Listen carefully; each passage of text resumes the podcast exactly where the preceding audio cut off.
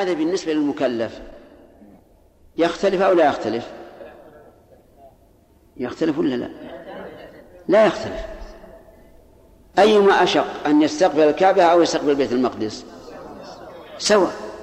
هو كل واحد يستقبل الجهة هذه أو الجهة هذه. فهو نسخ من مماثل إلى مماثل. أفهمتم يا جماعة الآن؟ طيب.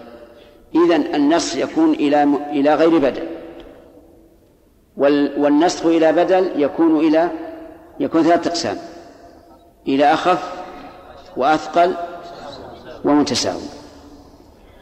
إذا نسخ من الأثقل إلى الأخف فالحكمة فيه ظاهرة. أشار الله إليه بقوله الآن خفف الله عنكم وعلم أن فيكم ضعفا. إذا الحكمة إيش؟ التخفيف. التخفيف على العباد وبيان رحمة الله تبارك وتعالى بهم. إذا نسخ إلى أشد ففيه فائدة. أولا كثرة الأجر لأنه كلما كان كانت العبادة أشق كان أجرها أكثر. بشرط أن لا يكون هناك رخصة. فإن كان هناك رخصة فإن من تبع الأشق قد لا يثاب على ذلك. كما لو أراد الإنسان أن يغتسل في ليلة باردة بماء بارد مع أن الله رخص له أن يتيمم. فهنا نقول لا أجر له بل ربما يأثم. لكن إذا كان الأمر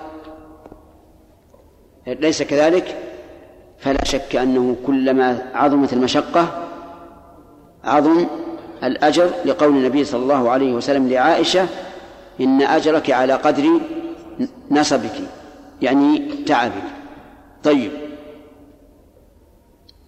إذن الفائدة إيش؟ زيادة الأجر بمشقة العمل. ثانيا ظهور امتثال المأمور المكلف. لأن بعض الناس قد يقول لماذا نكلف بما هو أشق وعندنا ما هو الأيسر فيشق عليه الامتثال وربما لا يمتثل فإذا تسارع إلى فعل الحكم الثاني الناسخ تبين أنه ممتثل لأمر الله تماما واضح يا جماعة؟ طيب إذا قيل المماثل إيش الفائدة من المماثل؟ نقول هنا الفائدة في تعيين المنسوخ إليه. هنا المصلحة ظاهرة. في إيش؟ في في المثال اللي ذكرنا الاتجاه الكعبة. وهو أن هذا الاتجاه هو الاتجاه السليم. لأن الكعبة أول بيت وضع للناس. حتى إن شيخ الإسلام ابن تيمية رحمه الله قال إن الكعبة قبلة الأنبياء كلهم. لكن أهل الكتاب حرفوا. فالنصارى صاروا يستقبلون المشرق واليهود يستقبلون بيت المقدس. الخلاصة الآن النسخ يكون إلى بدل وإلى غير بدل. والذي يكون إلى بدل على ثلاثة أقسام بدل أشد وبدل أخف وبدل مساوي. قال قال قال المؤلف رحمه الله وقيل بالأخف. يعني ينسخ بالأخف والأثقل وقيل بالأخف يعني لا ينسخ إلا بالأخف لكنه قول ضعيف باطل لأن لأن المثال موجود. ولا نسخ قبل بلوغ الناسخ وقال أبو الخطاب كعزل الوكيل قبل علمه به. لا نسخ قبل بلوغ الناسخ يعني معناه أن الله سبحانه وتعالى, وتعالى لو نسخ حكما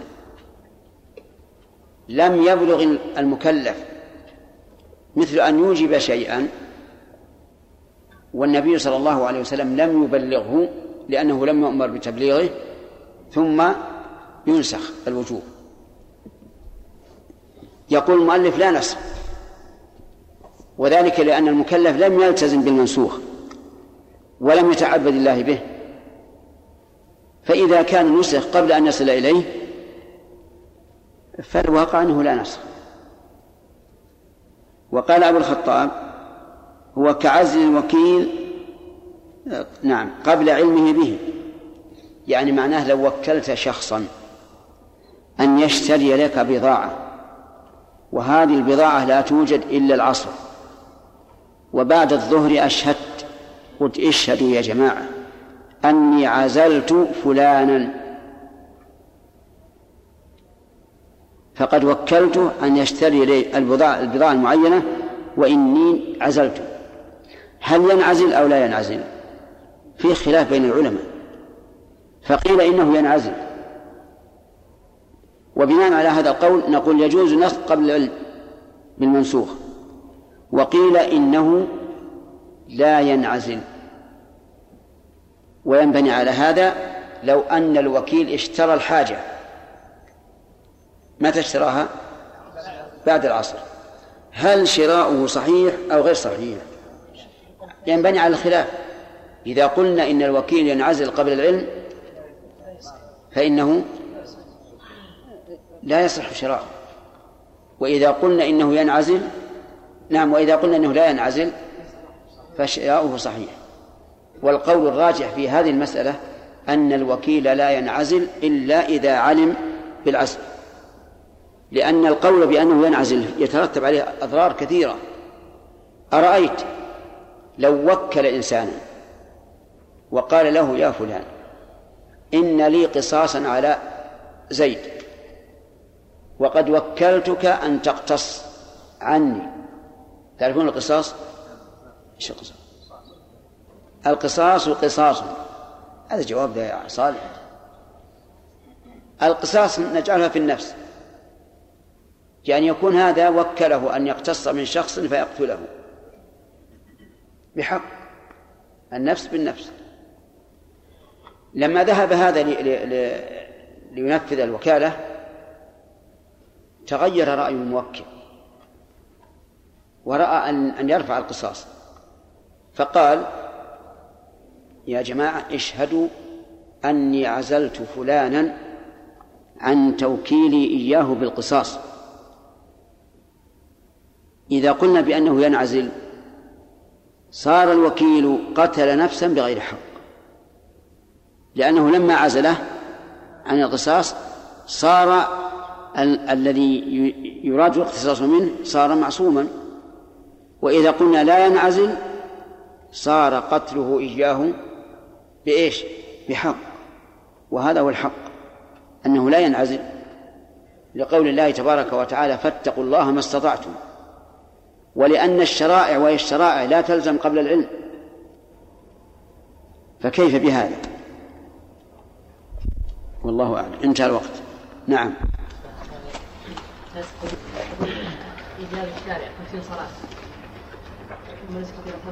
نعم نعم. لا قبل العلم هذا. قبل العلم.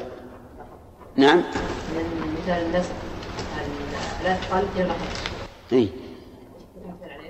اي تصلح من الافضل إلى الأخف خمسين صلاة إلى خمس لا شك أنها نصف نعم.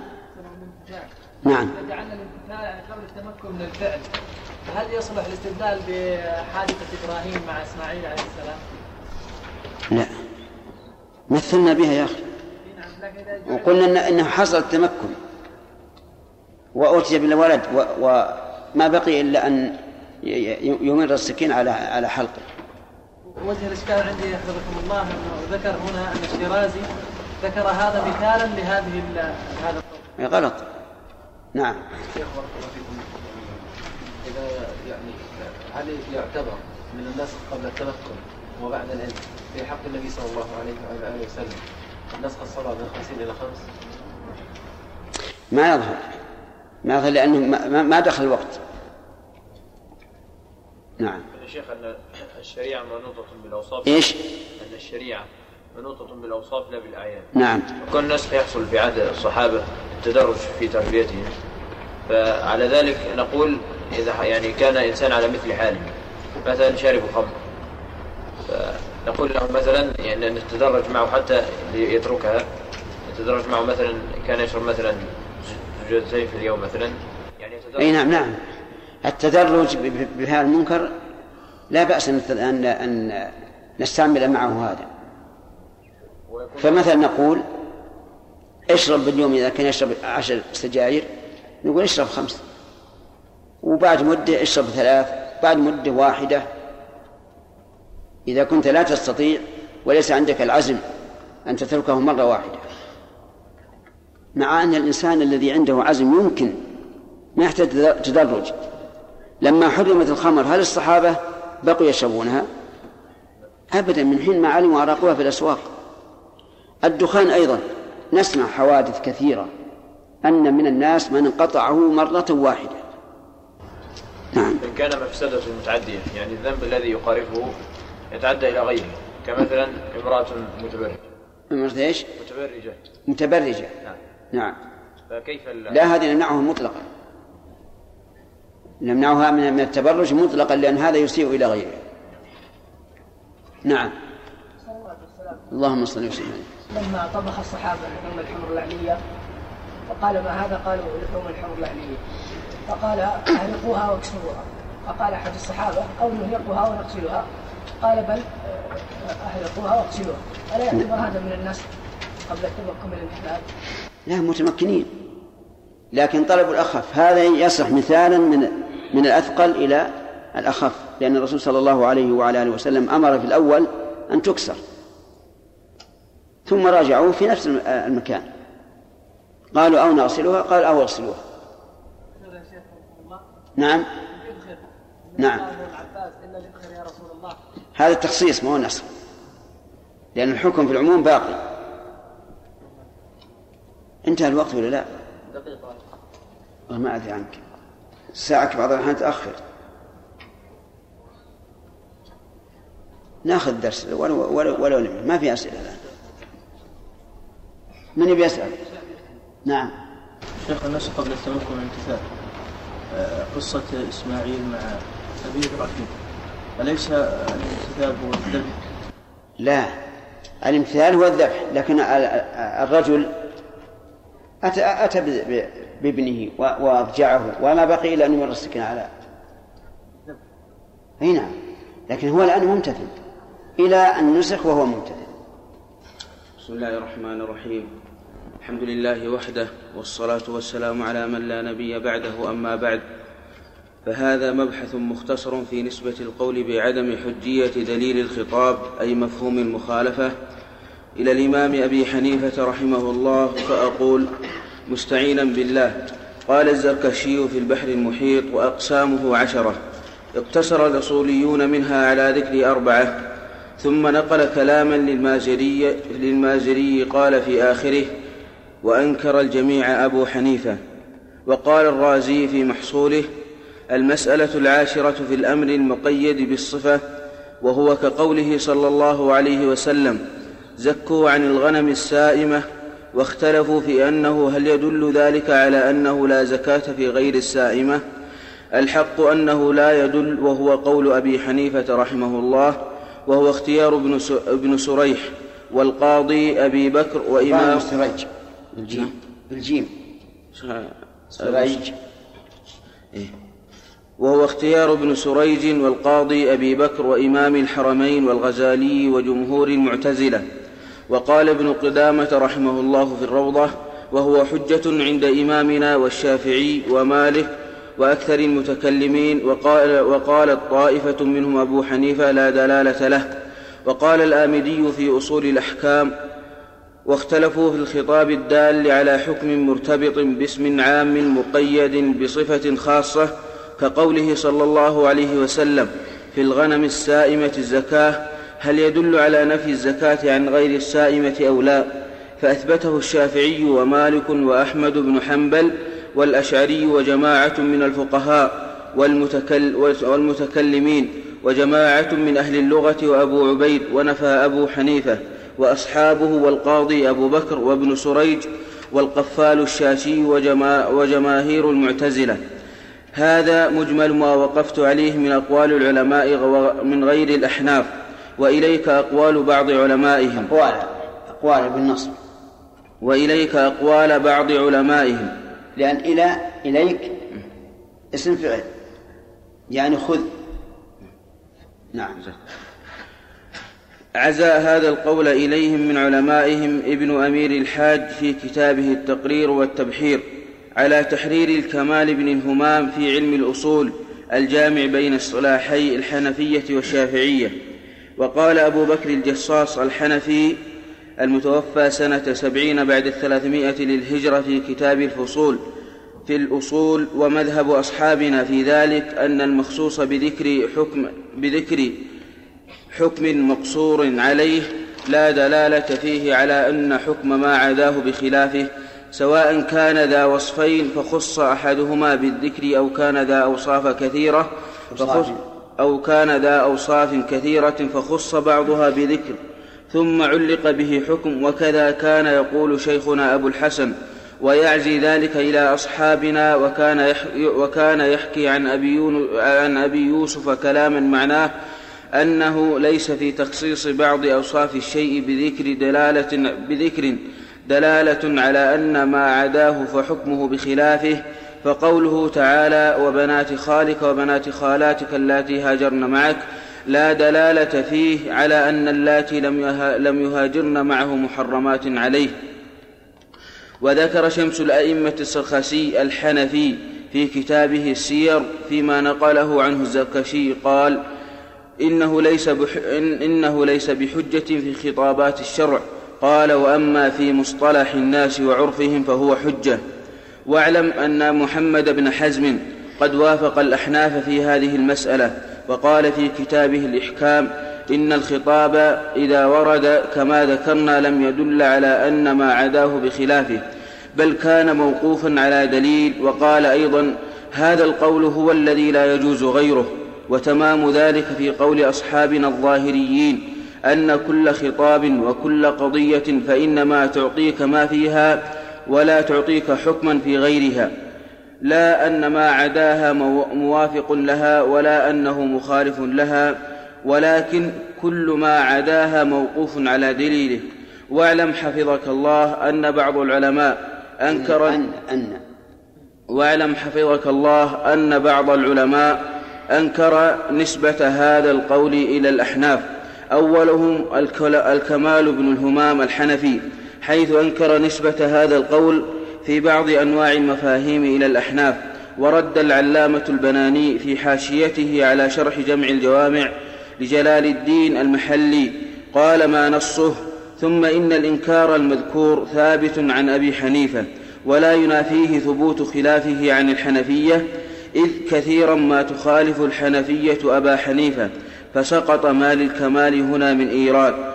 وقال ابن حزم في كتابه الإحكام وتحير في, في وتحير في هذا بعض أصحاب القياس من الحنفيين والشافعيين والمالكيين كأبي الحسن القاضي وأبي الفرج القاضي المالكي. ويلاحظ أن ابن حزم رحمه الله نسب هذا القول إلى بعض الأحناف لا إلى كلهم.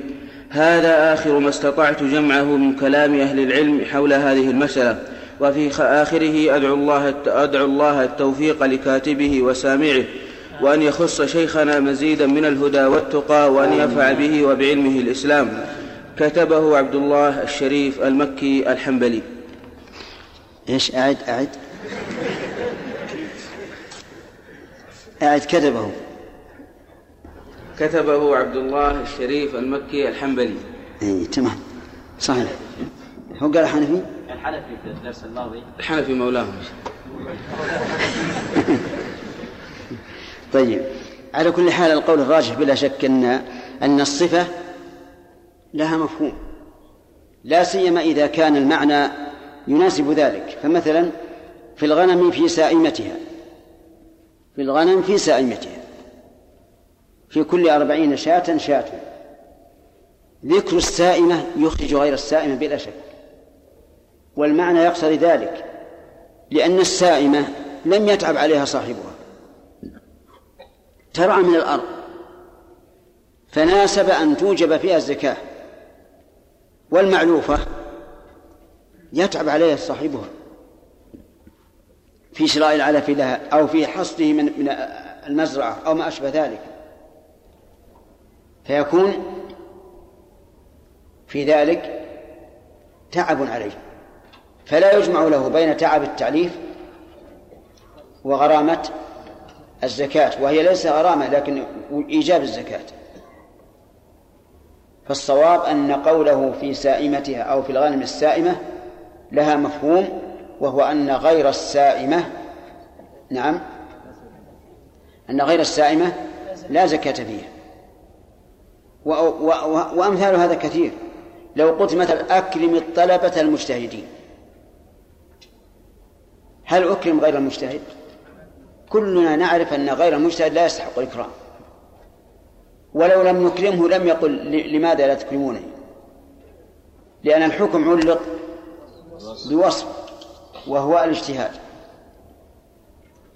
وأما قولهم إن إن ما سوى الموصوف يكون مسكوتا عنه فهذا ليس بصحيح. لأن هذا وصف بمعنى يقتضي الحكم. وهو السائم مثلا والمجتهد في في المثال الذي ذكرنا فإذا تخلف هذا الوصف الذي هو هو مقتضي الحكم مقتضي الحكم وجب أن يكون الحكم خلافه نعم. إيش؟ عن المثال تحقق المثال؟ لا لا عن المسألة والمثال لأن لأننا استغربنا أن الأحناف وهم أصحاب الرأي ومعروفين بهذا أن يجعلوا الأوصاف لا مفهوم لها. انتهت انتهى الأسئلة الآن؟ على الدرس شيء؟ ها؟ باقي خمس باقي خمس على الدرس؟ وينتهي؟ ولا ولا يبتدي؟ دخلنا في وقت الأصول. نعم. دخلنا وقت الأصول. أخذنا عليها ثلث ساعة تقريبا. الآن أخذنا الساعة الآن؟ ساعة سبحان الله. علشان بحث المكي الحنبلي؟ سبحان الله. ها. نعم. والله إذا لم يشق على الإخوان. ما في مشقة. طيب.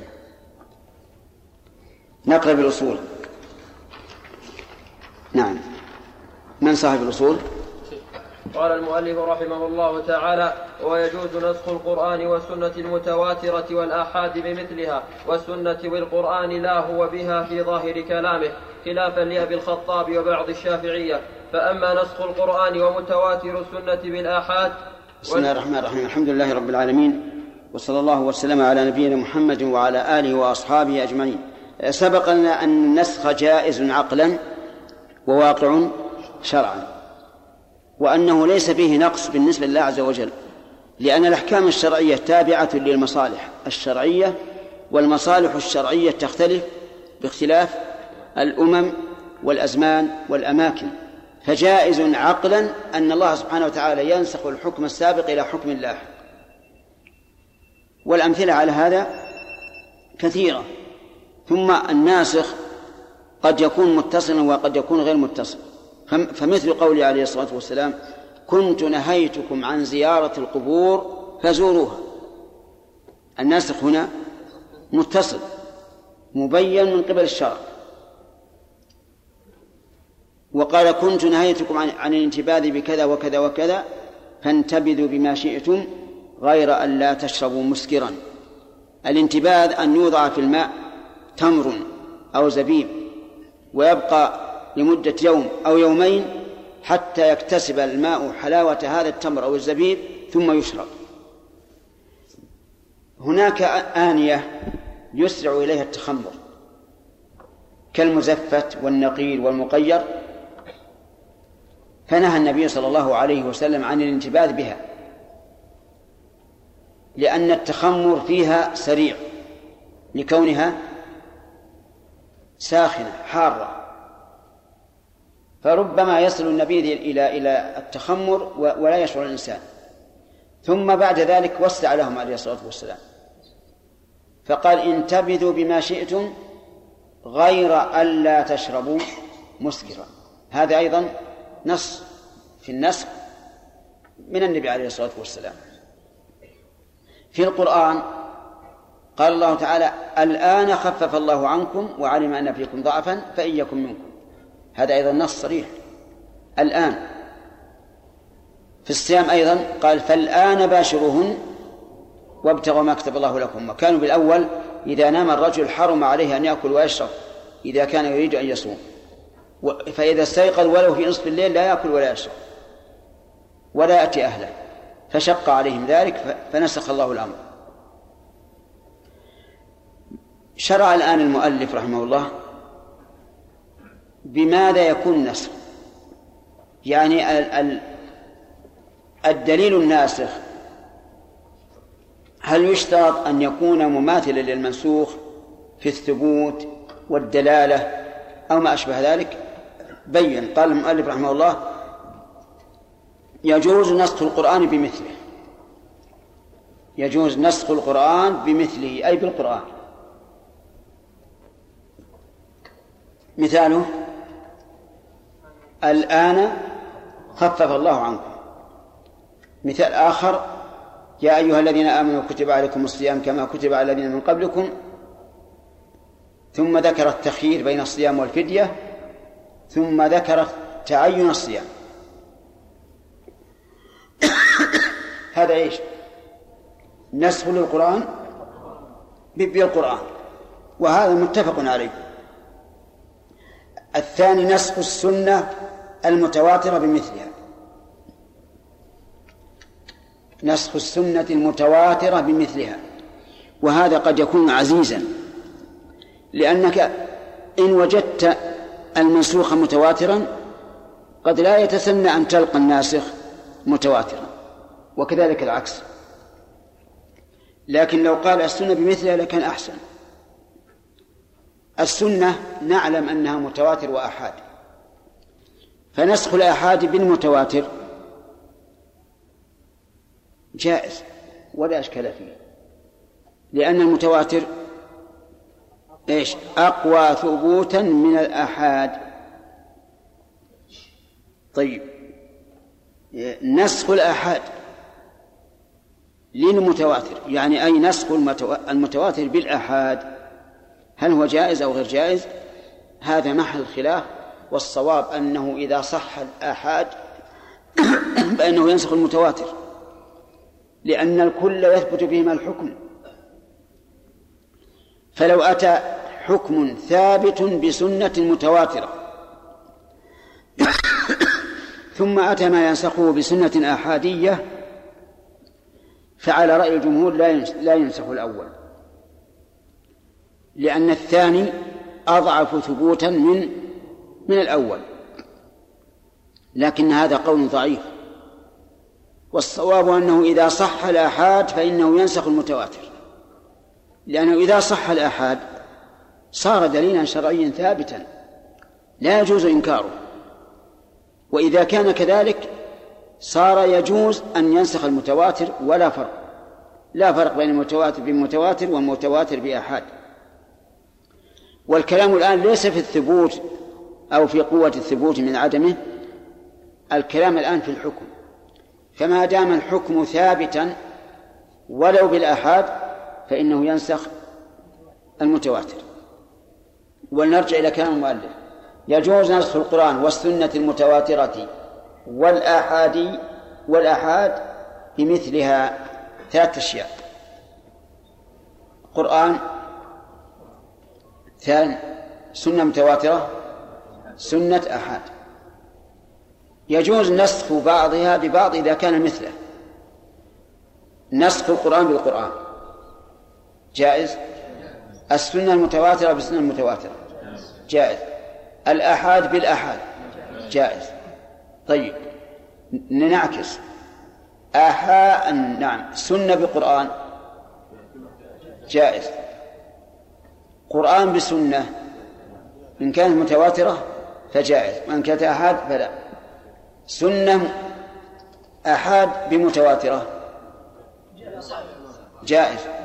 طيب متواترة بآحاد على فيها خلاف والجمهور على أنه لا يصح والصواب أنه يصح. نعم. ولا علم مثلها والسنة بالقرآن لا هو بها في ظاهر الكلام. يعني يجوز نسخ السنة بالقرآن. السنة بالقرآن يعني أن القرآن ينسخ السنة. هذا جائز. لأن القرآن أقوى ثبوتا من السنة حتى وإن كانت متواترة. لا لا هو بها. لا هو يعني القرآن بها أي بالسنة. والصواب جواز نسخ القرآن بالسنة بشرط أن تكون صحيحة ثابتة. لأن متعلق النسخ الحكم والحكم يثبت بالآحاد كما يثبت بالمتواتر ويثبت بالسنة كما يثبت بالقرآن. ولكن يبقى النظر. الأمثلة على هذا هي التي تعوز الإنسان. أما الحكم فلا يعوزه والأمر واضح والحمد لله. لكن الأمثلة هي التي تعوز الإنسان لأنه قل أن تجد مثالا فيما اختلف فيه يصح أن ينطبق عليه. فمثلا قال بعضهم قال بعض أهل العلم إن القرآن نسخ بالسنة في قوله تعالى كتب عليكم إذا حضر أحدكم الموت إن ترك خيرا الوصية للوالدين والأقربين بالمعروف حقا على المتقين. قالوا إنه نسخ بقول الرسول عليه الصلاة والسلام لا وصية لوارث. لا وصية لوارث. هذا هذا المثال غلط. غلط من وجهين. الوجه الأول أن النبي صلى الله عليه وسلم قال في نفس الحديث إن الله قد أعطى كل ذي حق حقه فلا وصية لوارث. فما هو الناسخ إذن؟ القرآن والسنة.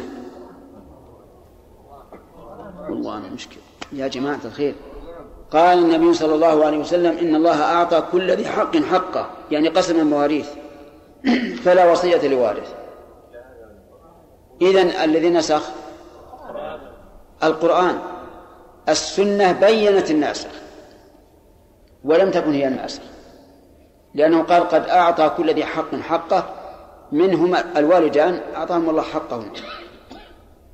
ولأبويه لكل واحد منهم السدس ما ترك إن كان له ولد فإن لم يكن له ولد وورث أباه فإنه من الثلث. فتكون السنة في, في هذا الحديث ليست ناسخة للقرآن بل هي مبينة للناسخ. تمام؟ قال بعضهم أيضا. من الشروط في قصة الحديبية أن من جاء من الكفار مؤمنا فإنه لا يرد إليهم. ومن ذهب من المسلمين إليهم فإنهم نعم أن من جاء من الكفار مسلما يرد إليهم. ومن ذهب إليهم من المسلمين فإنه لا يرد. طيب من جاء من الكفار مسلما يرد إليهم وظاهر الصلح أنه حتى ولو كانت امرأة. وقد قال الله تعالى يا أيها الذين آمنوا إذا جاءكم المؤمنات مهاجرات فامتحنوهن الله أعلم بإيمانهن فإن علمتموهن مؤمنات فلا ترجعوهن إلى الكفار. قالوا هذا القرآن ناسخ للسنة وهذا غلط مو صحيح. لأن هذا ليس من باب النسخ ولكنه من باب التخصيص وهو إخراج بعض أفراد بعض الأفراد من الحكم. فالمهم أنك ربما تعجز عن مثال فيما اختلف فيه الناس في هذه الأمور. ولكن خذ القاعدة العامة. أولا نسخ القرآن بالقرآن. أجيبه. طيب. نسخ السنة المتواترة بالمتواترة. جائز. نسخ الآحاد من السنة بالآحاد. جائز. طيب. نسخ القرآن بالسنة الصحيحة المتواترة. جائز.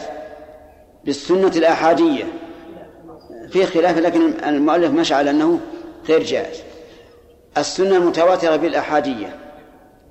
في خلاف والمذهب الذي مشى عليه المؤلف أنه ليس بجائز. والصواب أنه متى صح الدليل جاز أن ينسخ دليلا آخر ولو كان أقوى منه في الثبوت ووجه ذلك أن النسخ إيش؟ متعلق بالحكم. فمتى ثبت الحكم وجب العمل بموجبه. والله أعلم. نعم. التفريق بين النقل بناء على الأحكام المتواتر والآحاد والنسخ وكل يعني القول بأن هذه التفريقات من أهل الكلام وليست على أهل السنة. ما مدى صحة هذا الكلام؟ والله له حظ قوي من النظر والصحة لأن هذه كل هذه أشياء مناقشات عقلية وهي في الحقيقة وهمية. أي فرق بين حديث متواتر نسخ حديث متواترا أو حديث آحاد صحيح نشهد أن الرسول قاله الواقع أنه لا فرق. ما دام الكل قد ثبت فإنه يجوز نسخ نسخ بعضها ببعض. نعم. عمل أهل المدينة عند مالكية إذا جاء حديث مخالف لهذا آه، لقاعدة أنهم يعني هذا محله الإجماع محله الإجماع. والصحيح أنه أن إجماع أهل المدينة ليس بحجة لأنه نزح كثير من الصحابة عن المدينة إلى الأقطار الأخرى وحل في المدينة من ليس من أهلها في عهد الرسول. وأكثر من يرجح هذا القول وينتصر له هم من؟ المالكية. ولكن الحق حق يتبع. المدينة كبلد سواها ووجه ذلك أنه نزح كثير من أهلها الأصليين إلى الشام والعراق واليمن بعد أن فتحت ودخل في المدينة وسكن من ليس من أهلها الأصليين. شرط التخصيص الاتصال؟ لا. ليس بشرط. يجوز أن يكون المخصص متصلا ومنفصلا. نعم. ارفع يدك وين آه طيب. بارك الله فيكم. حجة الذين يقولون إن الأحاد لا ينسخ المتواتر يقول إن المتواتر خطأ ويقين. نعم. والأحاد منه ما يرجح تصحيحه ولا يقطع بتصحيحه إيه. هذا غلط. هذا غلط من أغلط ما يكون. وما هو إلا من من من حجج المتكلمين الواهية. مسألة القطع. الآن نحن نقطع بأن الرسول صلى الله عليه وسلم قال إنما الأعمال بالنيات. نقطع به أكثر مما نقطع بقوله من كذب عليه متعمدا فليتبوأ ما قدعه من النار. مع أن الثاني متواتر لفظا. والأول آحاد بل من الغرائب في أوله في أول الحديث. ولا أحد يشك أن الرسول قال إنما, إنما الأعمال بالنيات. أفنهدر هذا من أجل أنه يوجد الظن ثم إن القول الراجح المتعين الذي اختاره ابن حجر, ابن حجر والمحققين من أهل العلم كشيخ الإسلام ابن تيمية أن خبر الآحاد إذا احتفت به القرائن أفاد أفاد اليقين ولا إشكال في هذا. فدع عنك نزاعات المتكلمين والجدال المتكلمين. فكلام المتكلمين على ما يقتضيه هذا الاشتقاق وهو المتكلم أنه كلام في كلام يملالك الصفحات هذيان من غير برهان ولا سلطان. نحن لا نقول هذا إلا جربنا. لا نقول حملا عليهم لكن نقول إن الحق حق يتبع. كلمة واحدة في في في في الحديث تغني عن ألف مجلد. لما أخبر النبي صلى الله عليه وسلم أو أخبره أصحابه بما يقع في في الصدر من من الوساوس العظيمة التي يحب الإنسان أن يخر من السماء ولا يقولها. أمر بكلمتين فقط. هما فليستعذ بالله ولينتهي. لو جاءت للفيلسوف من هؤلاء الفلاسفة لكتب عليها عدة صفحات. وعجز أن يقرر هذا التقرير. ها انتهى قال المؤلف رحمه الله تعالى فأما نسخ القرآن ومتواتر السنة بالآحاد فجائز عقلا ممتنع شرعا إلا عند بعض إلا عند بعض الظاهرية. وقيل يجوز في زمن في زمنه صلى الله عليه وسلم. وما ثبت بالقياس إن كان منصوصا على علته فكالنص ينسخ وينسخ به وإلا فلا. وقيل يجوز بما جاز به التخصيص. والإجماع وأصله الاتفاق وهو بس. بسم الله الرحمن الرحيم. الحمد لله رب العالمين وصلى الله وسلم على نبينا محمد وعلى آله وأصحابه ومن تبعهم بإحسان إلى يوم الدين. سبق كلام المؤلف رحمه الله في نسخ القرآن بالسنة أو السنة بالقرآن أو المتواتر بالأحاد أو الأحاد بالمتواتر. وبينا أن القول الراجح في هذا أنه متى صح الحديث جاز أن ينسخ وينسخ به. والمدار على إيش؟ على صحة الحديث. لأنه إذا صح الحديث عن النبي صلى الله عليه وعلى آله وسلم فلا فرق بين المتواتر وغير المتواتر. لأننا متعبدون بغير المتواتر كما أننا متعبدون بالمتواتر. والتفريق بين المتواتر وغيره في غاية ما يكون من الضعف. لأن المدار على إيش؟ على الحكم أو على قوة السند؟ على الحكم. وما دام المدار على الحكم فمتى ثبت الحكم عن رسول الله صلى الله عليه وعلى آله وسلم فإنه ناسخ فلو فرض أننا وجدنا خبرا آحاديا نسخ شيئا من القرآن فعلى رأي المؤلف لا نسخ. وعلى القول الذي اخترناه يجوز النسخ. ما دام الأمر ما دام الحديث ثبت عن النبي صلى الله عليه وعلى آله وسلم فإنه يجوز النسخ. النسخ سبق أنه يكون إلى أخف وإلى أثقل وإلى مساوي. مثال المساوي الأخ. أرفع يدك. نعم. النسخ إلى مساوي. من أحسنت تحويل القبلة من بيت المقدس إلى الكعبة. فإن هذا بالنسبة للمكلف مساوي. لا فرق عنده بين أن يتجه إلى هنا أو إلى هنا. فإذا قال قائل ما الحكمة في النسخ إلى مساوي؟ نعم. ابتلاء المكلف؟ ابتلاء المكلف إيش؟ هو المكلف كله عنده واحد. اجعل ضلوعك من حديد قوي. ها كيف ابتلاء المكلف؟ ممتثل من غيره. لأنها ولأن الله قال سيقول السفهاء من الناس ما ولا ما ولاهم عن قولتهم التي كانوا عليها. ففيها ابتلاء المكلف هل يمتثل أو لا يمتثل؟ كما أنه لا بد أن يكون هناك سبب غير ابتلاء المكلف. وهو يعني ابتلاء المكلف في كل النسخ وهو أن القبلة الكعبة هي القبلة الأولى الأصل. القبلة الأولى. قبلة الأنبياء. طيب. النسخ إلى أثقل. مثاله. أحسنت. نسخ التخيير بين الصيام والإطعام في رمضان. إلى إيش؟ إلى تعين الصيام. ووجه كونه أثقل؟ أن الشيء المخير فيه فيه توسعة. إن شاء الإنسان فعل هذا أو هذا. والمعين فيه تضييق وأن الإنسان لابد أن يفعل هذا لا محالة. إذا ما هي الفائدة في النسخ إلى أثقل؟ نعم. نعم. الله عز وجل. إيش الثاني؟ إيه نعم. يعني في فائدتان. الفائدة الأولى اختبار العبد. هل يمتثل؟ ويقول سمعنا وأطعنا في الأشد كما قالوا في الأخف. والثاني زيادة الأجر والثواب. نعم. النسخ إلى إلى أث إلى أخف.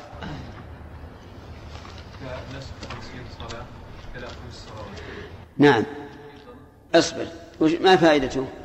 الفائدة التخفيف على الأمة نعم. والابتلاء هذا عام. بارك الله فيكم. يقول مالك رحمه الله تعالى و فأما نسخ القرآن ومتواتر السنة بالآحاد فجائز عقلا ممتنع شرعا إلا عند بعض الظاهرية. يقول أنه جائز عقلا. يعني العقل لا ينكر أن ينسخ القرآن سنة غير متواترة أو أو أن ينسخ السنة المتواترة سنة غير متواترة. عقلا لا لا يمتنع. ونقول هو لا يمتنع عقلا ولا شرعا. لو شاء الله تعالى لفعل. يبقى النظر هل هناك دليل مثال أو لا. لنسخ السنة آه نعم. لنسخ القرآن للسنة. قصدي لنسخ السنة الآحادية بالقرآن أو بالمتواتر. أقول إن بعض العلماء مثل لهذا. بقول الله تبارك بقول النبي صلى الله عليه وسلم لا وصية لوارث. قالوا إن هذا ناسخ لقوله تعالى كتب عليكم إذا حضر أحدكم الموت أن ترك خيرا. الوصية للوالدين والأقربين بالمعروف. قالوا إن النبي صلى الله عليه وعلى آله وسلم قال لا وصية لوارث. القرآن أوجب الوصية للوالدين. والحديث نفى ذلك. قال لا وصية لوارث. لكن هذا المثال فيه نظر. فيه نظر من وجهين. الوجه الأول أن هذا ليس بنص الوجه الأول أن هذا ليس بنص وإنما هو تخصيص. لأن قوله للوالدين والأقربين يشمل الوارث وغير الوارث. فخرج الوارث بقوله صلى الله عليه وسلم لا وصية لوارث وبقي إيش؟ وبقي غير الوارث. والنسخ رفع للحكم أصلا. وهذا رفع للحكم عن بعض الأفراد وهو حقيقة التخصيص. هذه واحدة. الوجه الثاني الحديث ليس بناسخ. لكنه دال على الناسخ. لأن لفظ الحديث إن الله قد أعطى كل ذي حق حقه. بإيش؟ بما فرض من الميراث. فلا وصية لوارث. فيكون هذا الحديث مبينا للناسخ إن قلنا إنه نسخ وليس ناسخا. طيب من شروط الحديبية أن من أتى من من قريش مسلما وجب رده إلى قريش. جاء الرجال. ردهم النبي صلى الله عليه وسلم إلى قريش. جاءت النساء. هل ترد المرأة إلى المشركين؟ الصلح عام. من جاء؟ عام. نقول إن القرآن خصص. فقال عز وجل يا أيها الذين آمنوا إذا جاءكم المؤمنات مهاجرات فامتحنوهن الله أعلم بإيمانهن. فإن علمتموهن مؤمنات فلا ترجعوهن إلى الكفار. هل هذا نسخ أو تخصيص؟ هذا تخصيص. وهو قليل جدا أن يوجد قرآن مخصص للسنة. قليل. نادر. قوله تعالى واللذان يأتيانها أي الفاحشة منكم. فآذوهما. فإن تابا وأصلحا فأعرضوا عنهما. هذا فيه أن اللوطي يؤذى. وإن تاب وأصلح ترك. فجاء الحديث من وجدتموه يعمل عمل قوم لوط فاقتلوا الفاعل والمفعول به. ماذا يكون هذا؟ ناسخا للآية أو غير ناسخ؟ ألا ليت شعري؟ أن أرى فاهما. القرآن يقول آذوهما فقط.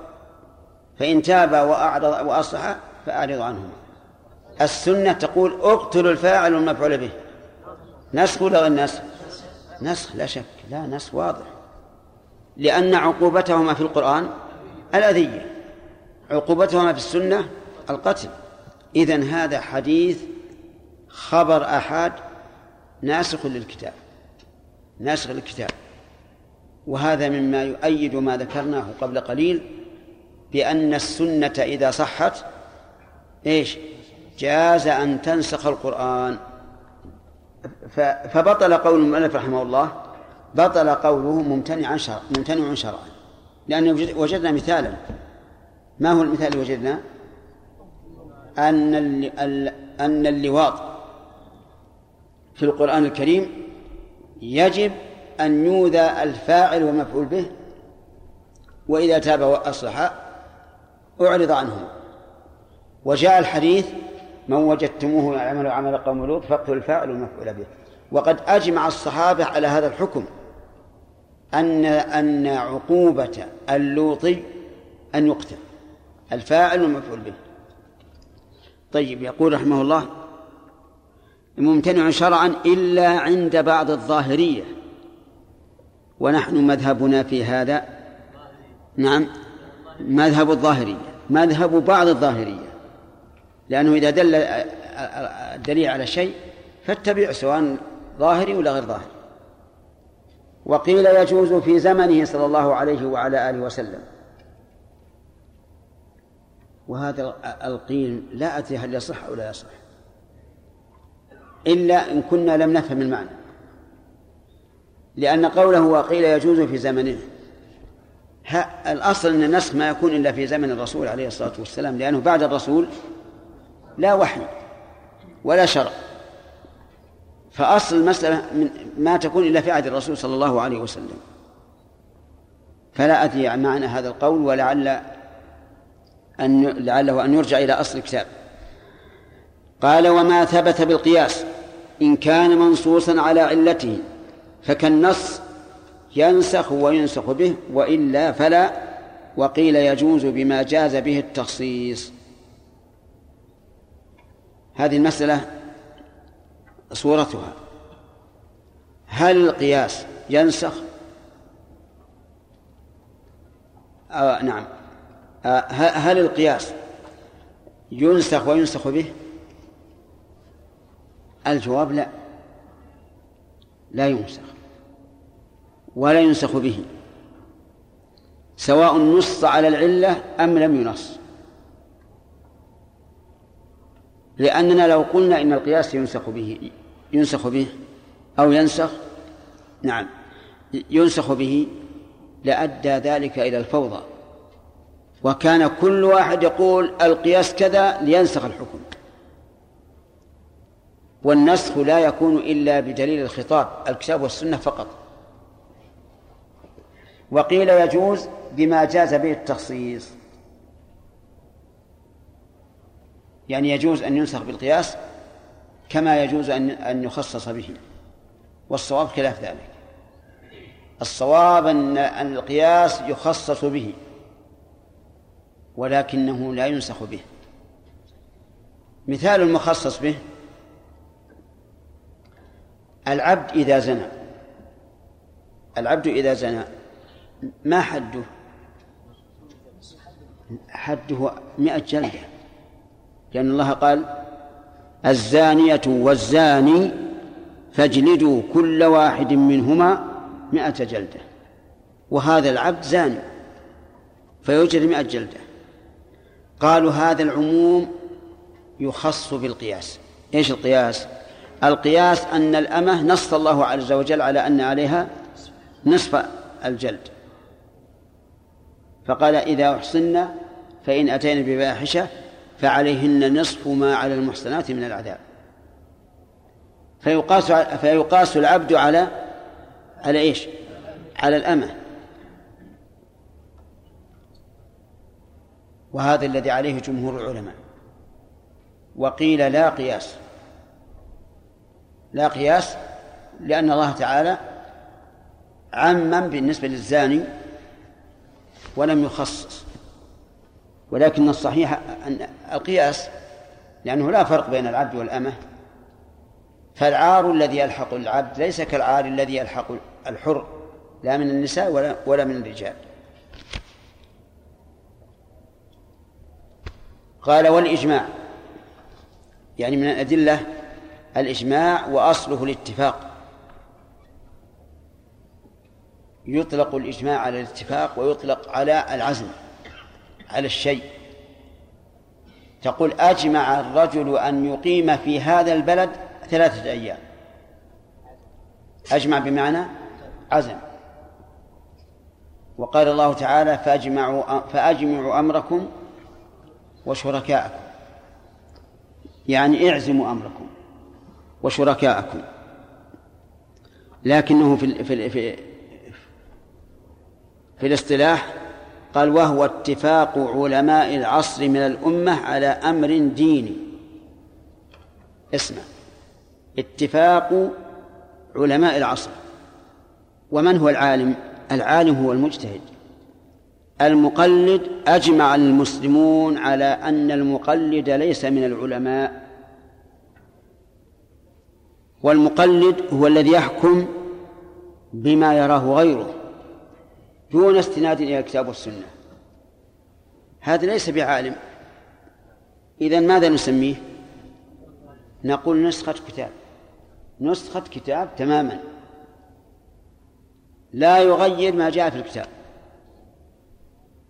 فليس بعالم وإذا لم يكن عالما فلا عبرة بإجماعه ولا مخالفته. طيب. كلمة علماء إذن يقصد بها من؟ المشاهدين. قال علماء العصر العصر الزمن الذي يجمع العلماء.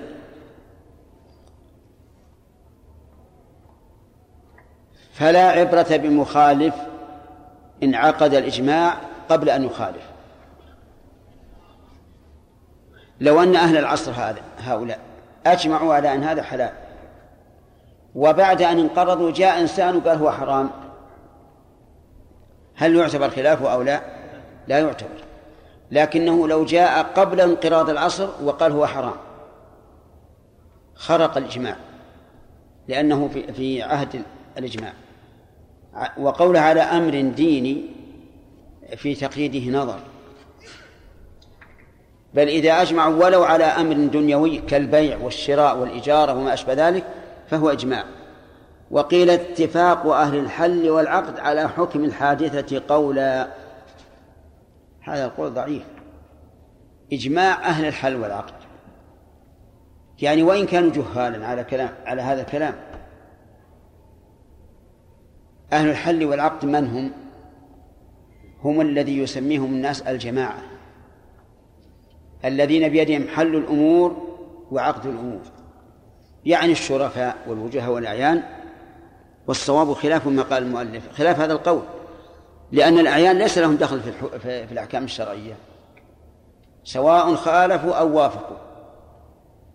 فالضابط إذن هو الإجماع اتفاق مجتهد الأمة على حكم شرعي بعد النبي صلى الله عليه وعلى آله وسلم. إذا لابد من اجتهاد.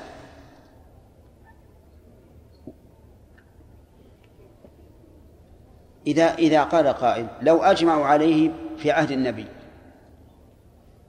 ألا يكون إجماعا؟ لا. لا لا نسميه إجماعا يحتج به لأننا نحتج على ذلك بالسنة إما قولا أو فعلا أو إقرارا. قال وإجماع أهل كل عصر حجة خلافا لداود. وقد أومأ أحمد إلى نحو قوله. يعني معناه إذا أجمع أهل العصر على حكم مسألة فهو حجة. لا يجوز لمن بعدهم مخالفته. خلافا لداود. من داود؟ الظاهري. وقد أومأ أحمد إلى نحو قوله. لأن رواية عن أحمد أن الحجة في إجماع الصحابة فقط. وأما العصور التي بعدهم فلا عبرة بها. ثم قال وإجماع التابعين إلى آخره. أظن باقي دقيقتان. نعم. نعم. إذا قال الصحابي وهذه الآية منسوخة نعم. يعني الناس يقبل قوله هذا الظاهر سيأتينا الخلاف في هذا أو أظن انتقل المؤلف الإجماع. إذا قال هذه منسوخة لا بد أن يبين الناسخ لأن النسخ في عرف السابقين يطلق على التخصيص. فالتخصيص الذي هو رفع الحكم عن بعض أفراد العام يسمونه نسخا. نعم.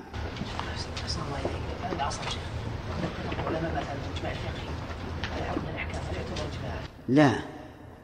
إجماع أهل العصر ما يعتبر إجماعا ما دام الخلاف قد ثبت من قبل. فإذا ثبت الخلاف فلا إجماع بعده إطلاقا.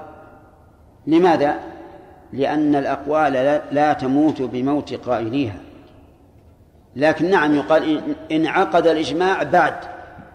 الخلاف لا بأس. نعم. النوازل ما ما يعد إجماع. لأنها مبنية على الاجتهاد. وهؤلاء ليسوا هم كل العلماء. الآن المجمع الفقهي هل هم كل العلماء؟ لا أنا لا أدري. ما هم كل العلماء. في البلاد من من هو خير من كثير منهم. في العلم والتقوى. ويجب أن نقول إذا أردنا أن نقول الإجماع وأردنا أن نكبر المسألة قلنا إجماع هيئة آه، المجمع العلمي. نعم. شيخ نجد في كثير من الكتب دعوة الإجماع ما هو الطريق لمعرفة الإجماع؟ هل هو حقيقي شيء بارك الله فيك. الإجماع لا يمكن يتحقق. أبدا. لا سيما في الزمن السابق. الزمن السابق البلاد الإسلامية مترامية الأطراف. والمواصلات والاتصالات صعبة جدا.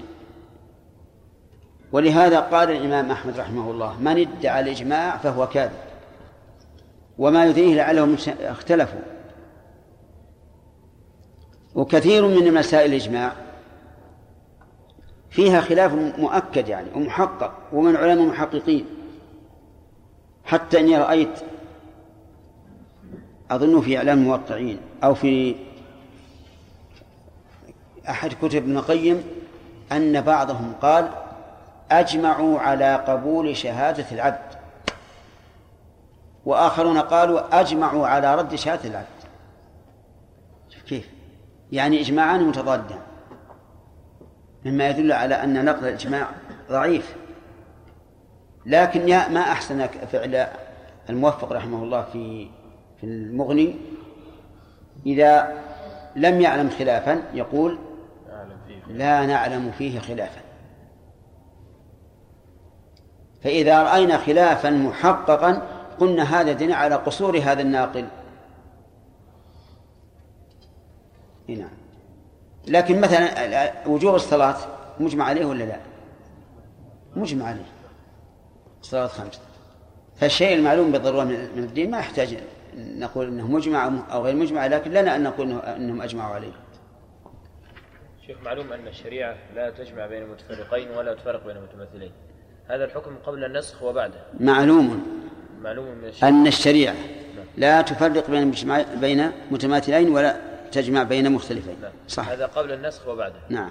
طيب الآن عندما يثبت الله سبحانه وتعالى الرجم للزاني المحصن والجلد لغير المحصن مع أن هذه الفاحشة أخف من اللواط وقوله في اللواط فآذوهما يعني فقط الأذية مع أن أولى بالقتل من هؤلاء فقول فآذوهما الآن أليس القتل من الإيذاء؟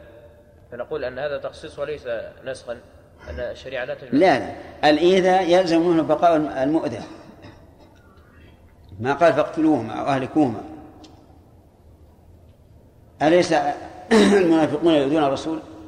والمشركون يؤذون الرسول؟ نعم. هل هلك؟ لكن إن تاب نعم. إن تاب قبل القتل. نعم. يتركون إذا ت... كل إنسان عليه حد إذا تاب قبل القدرة عليه يترك. فهو يكون الآية هكذا يعني. نعم. فإن تاب وأصلح بعد يعني بعد بعد الإيذاء. بعد الإيذاء.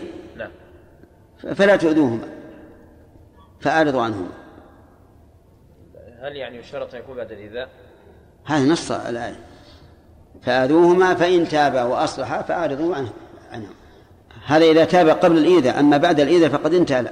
إقامة الحد عليهم طب كون الشريعة تجمع بين المتفرقين ولا ما جمعت لكن هذا انتقال من الأخف إلى الأثقل واضح؟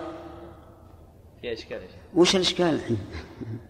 الآن كان الله سبحانه وتعالى أثبت القتل بالرجم والجلد ها؟ مع أن اللواط يعني أعظم جرما من هذا كيف أثبت؟ اللواط أعظم جرما لا أثبت إيش؟ القتل الرجم في في المحصن؟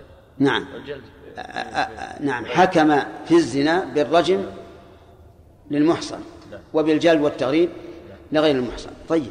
مع أن اللواط أعظم جرما من الزنا. نعم. اللواط أعظم جرم من الزنا. لكن اللواط ليس معروفا في العرب. يعني نادر جدا. حتى إنهم يقولون لولا أن الله قص علينا آه، قصة لوط ما ما ما, ما علمنا. فاكتفي بالإيذاء لأنه نادر. وقد يكون الإيذاء أشد من القتل. نعم. طيب. هذا سؤال خاص. هل هما المجتهد والمقلد فقط أم أن بينهما متبع طبقات إيش؟ طبقات المتعلمين. نعم. هل هما المجتهد والمقلد فقط أم أن هناك طبقة ثالثة وهي المتبع للدليل أو النظر؟ لا أبدا ما فيه إلا تقليد أو أو اجتهاد والطالب الصغير ما فيه إلا التقليد الطالب الصغير ما عنده إلا التقليد لأنه ما عنده قوة يستطيع أن أن يتبين له الراجح من من غير الراجح. الذي يميز النصوص على نحو قول ابن القيم في أعلام الموقعين أو الشرط في الموقفات. هل قولهما صحيح في أن هناك متبعا للدليل وهذا لا هو يعني مجتهد ولا هو مقلد بين الطرفين؟ ما نرى هذا. نرى المتبع للدليل إذا كان عنده آلة وقدرة على الاجتهاد فهو مجتهد. وإلا كان كل واحد عام يقرأ حديث مرة واحدة وهو منسوخ أو مخصوص أو ضعيف يقول خلاص هذا الصواب وهذا هو الذي أوجب الآن أن أن تكون الفوضى في الفتية يجي طالب علم صغير يحفظ حديث يقول أنا أنا ابن جلا وطلاع الثنايا أين شيخ الإسلام مني؟ فهمت؟ حتى سمعت إن بعضهم لما قيل له الإمام أحمد يقول كذا قال إيش؟ الإمام أحمد وش الإمام أحمد؟ الإمام أحمد رجل وأنا رجل مسكين هذا إمام أهل السنة يقول هو رجل وهذا رجل صحيح لكن ليس كل ذي لحية رجلا لا هذه فوضى نقول إما مجتهد وإما مقلد الصغير يقلد وإذا ترعرع وبلغ أن يجتهد ويرجح فلا بأس. انتهى؟ سبحان الله دلسوا علينا جل. يلا عاد هذا اذنا له إذا شخص يعني يسمع فتوى من عالم معين وبعد فترة سمع فتوى من عالم آخر نفسه في العلم مخالف ولا موافق؟ لا يعني مخالف وفي معه دليل. المهم مخالف وموافق أسألك موافق ولا مخالف للفتوى مخالف مخالف. يعني تقول أيهما يتبع؟ يتبع الذي يرى أنه أقرب إلى الصواب. إلا إذا ذكر الثاني دليل قوله ورد قول الأول بدليل. فنعم يتبع الدليل. أما مجرد أن يأتي بقول ويجيب الدليل لأنه قد يكون هذا الدليل الذي استدل به ضعيفا. أو مقيدا أو مخصصا أو منسوخا. والأول العالم الأول اطلع على شيء لم يطلع عليه هذا. والمهم أني أرى أنه يتبع الأوثق منه علما ودينا. فهمت؟ فإن تساوى عنده إما أن يخير كما هو المذهب أو يأخذ بالأشهد أو يأخذ بالأسهل كما هو القول الثاني والثالث. في نفس المسألة. اتباع الأوثق منهما دليلا وديانة. ألا يرفعه عن رتبة المقلد الذي لا لا لا. هو مقلد. لكنه قلد من رأى أنه أقرب الحق. كمريض وصف له الدواء طبيبان أحدهما وصف دواء والثاني وصف دواء. من يأخذ؟ بقول من؟ بقول من من يرى أنه أعلم وأحذق. حادثة قولا وإجماع أهل كل عقل حجة. خلافا لداود وقد أومأ أحمد إلى نحو قوله وإجماع التابعين على أحد قولي الصحابة اعتبره أبو الخطاب والحنفية وقال القاضي وبعض الشافعية ليس بإجماع والتابعي معتبر في عصر الصحابة عند الجمهور. بسم الله الرحمن الرحيم. الحمد لله رب العالمين وصلى الله وسلم على نبينا محمد وعلى آله وأصحابه ومن تبعهم بإحسان إلى يوم الدين. قال والإجماع هذا هو الدليل الثالث من الأدلة التي تثبت بها الأحكام الشرعية. الأول القرآن والثاني السنة والثالث الإجماع. الإجماع في اللغة العزم. قال الله تعالى فأجمعوا أمركم أي اعزموه والاتفاق أيضا. يقال أجمعوا على كذا بمعنى اتفقوا. فله في اللغة معنيان. أحدهما العزم والثاني الاتفاق. أما في الاصطلاح فيقول اتفاق علماء العصر من الأمة على أمر ديني.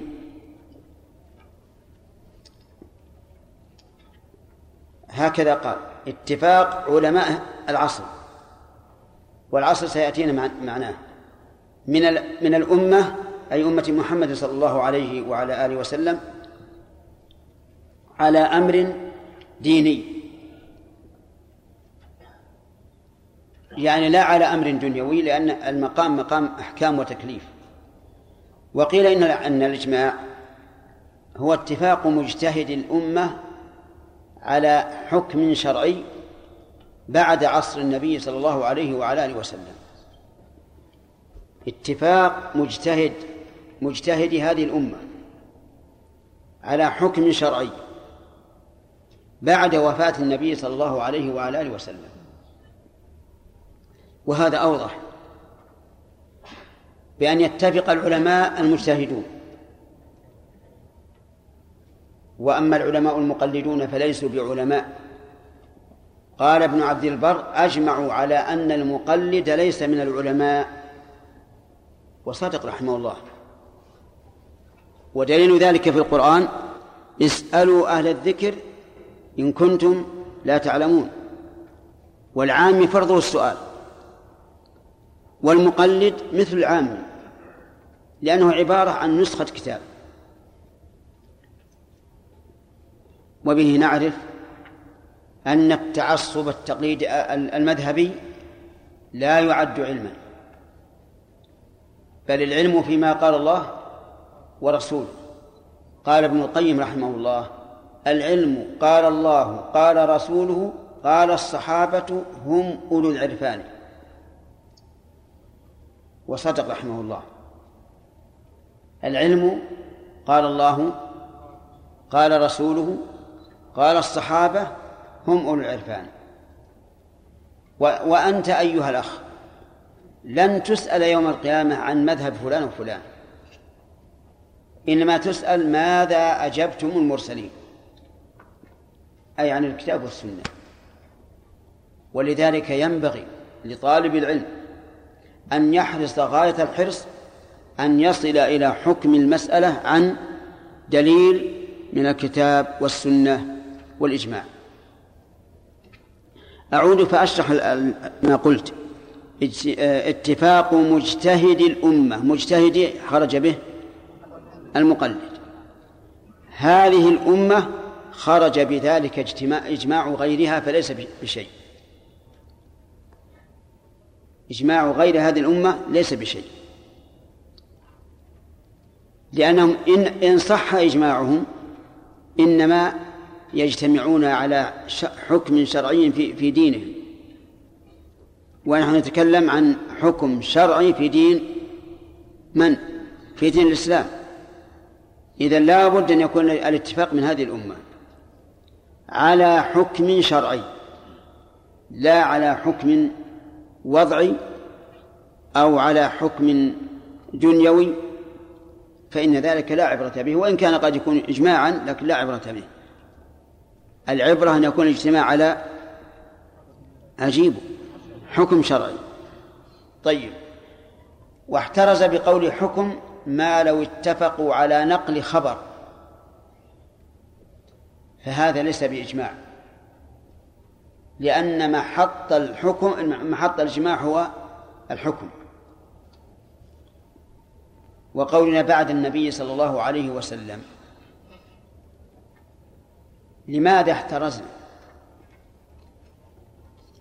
نقول لأنه إذا كان الحكم في عهد الرسول فإننا لا نقول ثبت بإجماع بل ثبت بإيش؟ بسنة. بسنة إقرارية. إما من الرسول صلى الله عليه وعلى آله وسلم وإما من الله. وهنا بحث. هل يمكن الإجماع أو لا يمكن؟ نقل عن الإمام أحمد رحمه الله أنه قال من ادعى الإجماع فهو كاذب وما يدريه لعله مختلف. فأنكر قوم وجود الإجماع أصلا. وقالوا لا يمكن الاطلاع على قول أقوال العلماء كلها. لا سيما في في العصر السابق حين كانت المواصلات والاتصالات صعبة. وممن أنكره الشوكاني رحمه الله. وقال الإجماع ما يمكن. ولكن الصواب أن أن الإجماع ممكن في شيء وغير ممكن في شيء. هناك أشياء معلومة بالضرورة من الدين. كوجوب الصلوات الخمس. ألا يمكن أن أن أن ندعي الإجماع فيه؟ أجيبه. بلى يمكن. هناك أيضا زمن الناس فيه قليلون ويمكن انحصارهم. كزمن الخلفاء الراشدين. هذا يمكن أن ينقل الإجماع. أما الأشياء الخفية فهذه قد لا يمكن الإجماع فيها. بعد أن انتشر الناس وتفرقت الأمة وبعدت الاتصالات ادعاء الإجماع فيها صعب. قال شيخ الإسلام ابن تيمية رحمه الله في العقيدة الواسطية الإجماع الذي ينضبط ما كان عليه السلف الصالح إذ بعدهم كثر الاختلاف وانتشرت الأمة.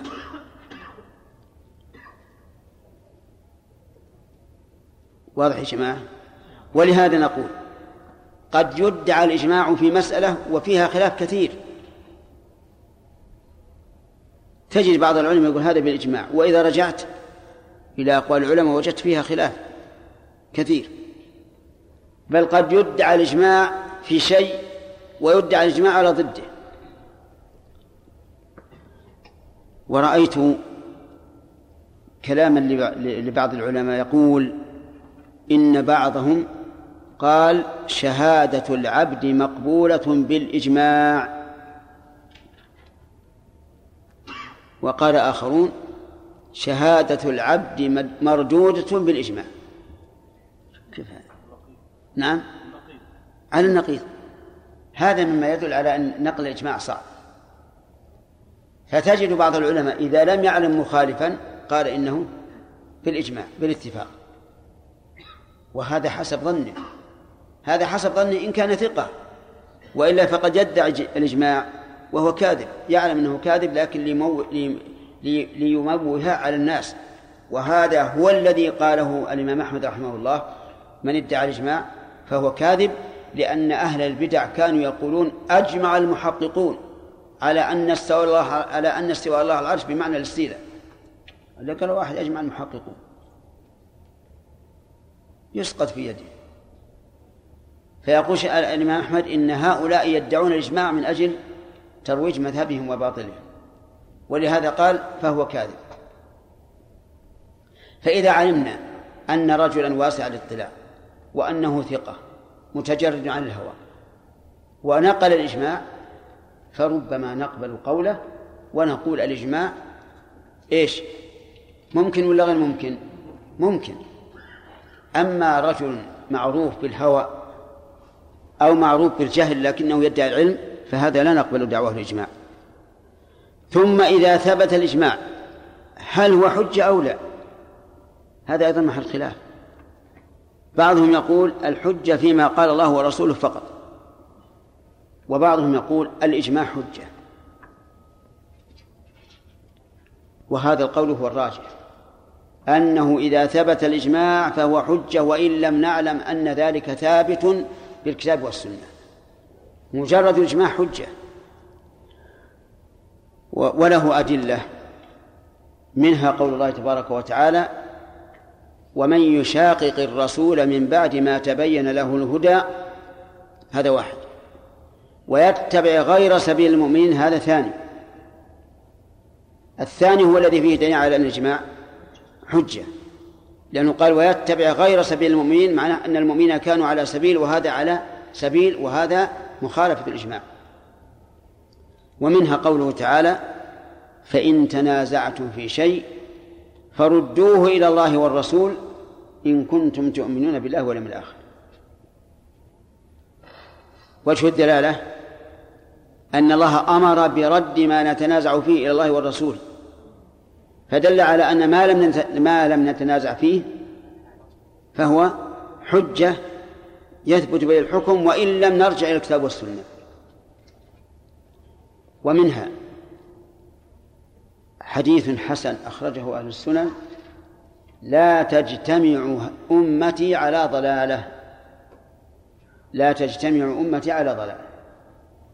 وهذا الحديث وإن كان فيه مقال لكن ما دام ظواهر القرآن تدل عليه فإنه يقبل. فالصواب أن الإجماع حجة. لكن يا إخواني الاطلاع على الإجماع أندر من الكبريت الأحمر كما يقولون. نادر جدا. من اللي يمشي على العلماء في كل مكان يأخذ قوله أقوالهم؟ فهو صعب. لكن إن ثبت يا أخواننا فهو إيش؟ فهو حجة والأدلة عرفتموها. قال المؤلف رحمه الله وقيل اتفاق أهل الحل والعقد على حكم الحادثة. قولا اتفاق أهل الحل والعقد. هذا قول ضعيف. إلا إذا أراد بأهل الحل والعقد العلماء المجتهدين فنعم. أما إذا أراد أهل الحل والعقد يعني في السياسة وأمور الناس فهذا ليس لا, لا وجه له إطلاقا. لأن هؤلاء الذين هم أهل الحل والعقد في السياسة وأحوال الناس هؤلاء لا, لا علاقة لهم في الحكم الشرعي. وأحسن حد في الإجماع ما ذكرته لكم أولا من دون كلام المؤلف. وقول حكم الحادثة قولا ليخرج بذلك الإجماع السكوتي. الإجماع السكوتي أن ينتشر القول في الأمة ولا يظهر مخالف. هذا إيش؟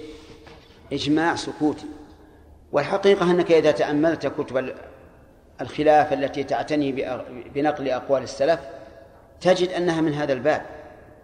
لأنهم لا يذكرون في القرن إلا ثلاثة أو أربعة أو خمسة أنهم قالوا بهذا القول. والباقون ما ندري عنهم. والناس يحتجون بمثل هذا. بأقوال بعض العلماء في القرن دون بقية الآخرين. فالحاصل أنه لابد أن يكون الإجماع إيش؟ قولا. لأن الساكت يا, يا جماعة الساكت قد يكون مترددا في الحكم فلم يقل وقد يكون معارضا للحكم لكن هاب مخالفة الجل وقد يكون مخالفا للحكم لكن هاب الحاكم السلطان. فصار الساكت لا يعد قائلا. اسمع لأنه قد يكون إيش؟ مترددا في الحكم.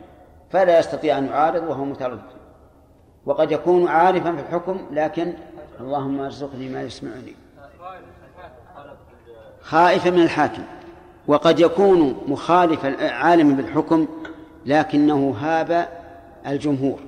هاب مخالفتهم وإن كان يترجح عنده خلاف ما ذهبوا إليه لكن يهاب المخالفة ولهذا نقول نحن كثيرا ونعيده الآن. إذا رأيت قولا مخالفا لقول الجمهور. فلا تتسرع في القول به. وإن كان عندك أنه الموافق للسنة لا تتسرع. حتى تمحص المسألة وتراجع من هنا وهناك لأن كون الجمهور يخالفون الحق ويكون الحق مع الأقل هذا خلاف خلاف الواقع. ومعنى خلاف الواقع يعني خلاف المتوقع. لأن الجمهور إلى الحق أقرب من الأقل. كذلك أيضا إذا كان علماء إذا كان عامة الناس يمشون على قول أفتاهم بذلك علماؤهم فلا تتسرع في المخالفة. وإن ظهر لك أنها الحق لأنه قد يكون عند علماء هذا البلد الذين مشت العامة خلفهم علم ليس عندك. وكم من مسائل ظنها الإنسان صوابا. فإذا حقق وتأمل وجد أن الصواب فيما عليه الناس. فلا تتسرع. لا تكن كالذي يمشي على قاعدة خالف إيش؟ تذكر. لأن بعض الناس يكون عنده شيء من العلم. فيجد مسألة مخالفة لما عليه الناس وهي عنده مترجحة ولو تأمل لوجد أنها ضعيفة لكن نظرا لحب بروزه وظهوره بين الناس يلقي هذه المسألة المخالفة لما عليه العلماء ليقال قال فلان كذا. وإذا قيل له يا فلان اتق الله الإمام أحمد يقول كذا الإمام الشافعي يقول كذا. قال طيب الإمام أحمد ما هو رجال؟ قلنا بلى. قال أنا رجل. الإمام الشافعي ما هو برجال؟ بلى. قال أنا رجل. يعني لماذا لا تجعلوني في مصاف الأئمة؟ وربما يعتقد في هذه الحال أنه هو أعلم من من الأئمة. وهذه مشكلة الإعجاب بالنفس سبب للخذلان. انظر آه، آه، في غزوة تبوك أعجب الناس بكثرتهم. فماذا كان؟ الخذلان. أنا أقول أحد؟ ها؟ لا في غزوة في غزوة حنين. في غزوة حنين. انظر لما أعجبوا بكثرتهم هزموا.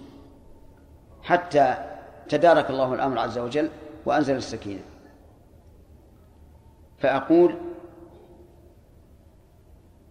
إذا رأيت جمهور العلماء على قول تعتقد أن خلافه هو الصواب فلا تتسرع في الحكم به حتى تردد المسألة مرارا وتكرارا وتعرف وجهات النظر ثم عليك باتباع الكتاب والسنة. قول الجمهور ما هو حجة. طيب إذا رأيت أهل البلد على حال في العبادة أو المعاملات وأنت ترى أن هذه العبادة أو المعاملة غلط أو حرام لا تتسرع في مخالفتهم. لأنه قد يكون الصواب معهم. قد يكون علماؤهم بلغوا من الكبر ما, ما تمرنوا فيه على معرفة الحق وأنت حتى الآن يافع وقليل العلم انتظر لا تخالف. ثم إذا علمت أن الحق معك وأن ما عليه هؤلاء باطل فهل تصادمهم مصادمة؟